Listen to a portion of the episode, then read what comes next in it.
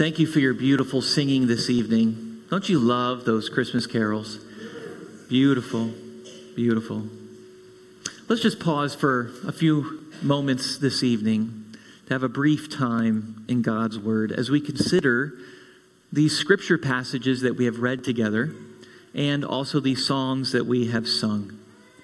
What we have read is, of course, the Christmas narrative from the Annunciation when Mary received the news that Jesus would be conceived in her to the time he was born, of course, to the time that the wise men came after that. I want to focus in on that passage in Luke chapter 2, especially when the shepherds are gathered together with them. In that same region, there were shepherds out in the field watching their flock by night. An angel of the Lord appeared to them and the glory of the Lord shone around them, and they were filled with great fear. And the angel said to them, Fear not, for behold, I bring you good news of great joy that will be for all the people. For unto you is born this day in the city of David a Savior, who is Christ the Lord. This this is amazing. What does this announcement bring? Good news of great joy. This is what the word gospel means. It literally means good news. The word gospel is an announcement, it's a proclamation. It's almost like if you remember those medieval movies that you've seen about castles and town criers. The gospel is literally an announcement that is pronounced by a town crier Hear ye, hear ye. This is what the king has ordered you to hear today, right in the middle of the town. That's what the word gospel means. It's an announcement of good news. And the angels were not going to let the shepherds forget that because they were trembling. If you saw angels out in the middle of the night in the pasture, you'd be afraid as well the whole light, the whole night sky light up with singing angels would make you fear, and me fear as well. It would take us by awe.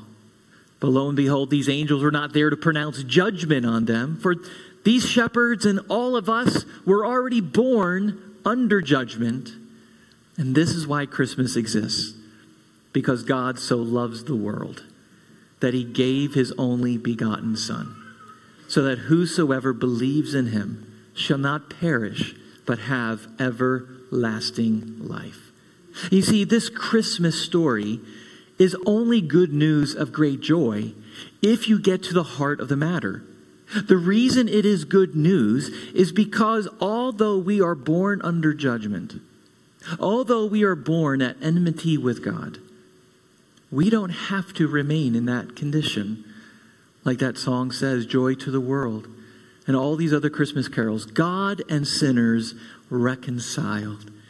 This is what it's all about. This is why we can have hope and joy at Christmas time. This is why it's not about the commercialization or the sentimentalities. And trust me, I'm a sucker for Christmas like everyone else. Right? I love the songs. I love the decorations. Matter of fact, we decorate for Christmas in our house the first weekend of November. Sometimes it was even up at Halloween. This is how much we love Christmas. I'm not kidding about that. But more than the sentimentalities and the and the tradition and all this lovely stuff, we need to pause to remember tonight that as Christians we have good news of great joy. For unto you is born this day in the city of David King David, who was promised an heir to sit on his throne forever. The angels made sure to throw that in there as well. Remember, this is what you guys have been waiting for. In the city of David, one of David's sons has finally come, and he will rule and reign forever. But he's not arriving as a king on a red carpet with white horses. No, he's born to a virgin and a carpenter who all who are legally married although they've never consummated their marriage i mean this is an odd story it's one that you probably would never write It's incredible the events that brought all these things into place. But yet, this is what God chose to bring in this news of great joy. And it was so joyous that suddenly there was the, with the angel a multitude of the heavenly host praising God and saying, and here's the purpose of Christmas. It's what the angels say Glory to God in the highest. That is why Christmas is, because God the Father was glorified to send his Son to save you and me. It brought God great glory. The word glory means honor or worthiness or weightiness, value. God was honored and glorified and filled with joy because Christmas came, his son came, his son is bringing this good news of great joy, and it brings him glory. Because what Adam and Eve messed up in the garden is about to be put back together again. What broke in the beginning will now be repaired in the end. And I don't have to convince you that we do live in a very broken world. But like I said to you this morning in the sermon, it won't always be like that. And Christmas is proof that there are better days that are coming. Glory to God in the highest, and on earth, peace among those with whom he is pleased. Now, here's the question I have for you. That's what the angel said. Peace can be had for those on earth and what's the condition? Among those with whom he is pleased. So the question is how do we please God? I know. We need to live a very good life and do a bunch of good works, right? And one day when we get to heaven, maybe our good works will outweigh our bad works. Is that, is that how God is pleased? No. Because here's the truth you could never obey enough. You could never live long enough. You could live a thousand years and it still wouldn't be enough with all of your good works. You could live a million years and it still wouldn't be enough. Why? Because one sin is enough to separate you from God. One sin was enough for God to send his son to save you. There's only one way to please God. And the Bible says, without faith, it is impossible to please Him. So, how do we please God? By having faith in His Son, by believing what He has proclaimed to us as the King is true. Jesus. You shall call him Jesus. Why? For he will save his people from their sins. That's how you please God. You believe the message, you believe Christ. You believe that. That is how God is glorified. That is how we have peace. That is how it is good news of great joy. Because trust me, if you get tomorrow morning underneath the tree what you hoped all year that you'd get,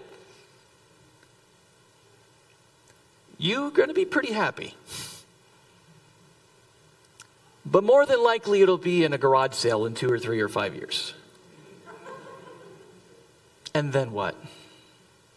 Then you're going to want something else. And it's going to wind up in a future garage sale. See, we chase things all of our life to satisfy our cravings and our needs and our desires. And whether it's with relationships or whether it's with things or material things, and all of those fall empty because they're all material. They're not meant to last forever. You can't take them with you when you die. They may not even last until you die. And even though they give you temporary satisfaction and happiness in this life, nothing like that will last. The only thing that lasts is pleasing God. The only thing that matters in the end is where do you stand with God? That's the question that we must all consider this Christmas. It's about that Savior who has come to bring good news of great joy. It's about that Savior who is glorifying God in the highest and enabling men and women and boys and girls to have peace with God by believing in the Lord Jesus Christ, that He died on the cross for their sins and that He rose again from the dead. Does that mean I'm going to live a happy and perfect life and never be sad again? Oh, I wish that was true. I wish that was true. But we still live in a broken world. But I know, I know that the hope of Christmas is that we get just a taste of heaven here.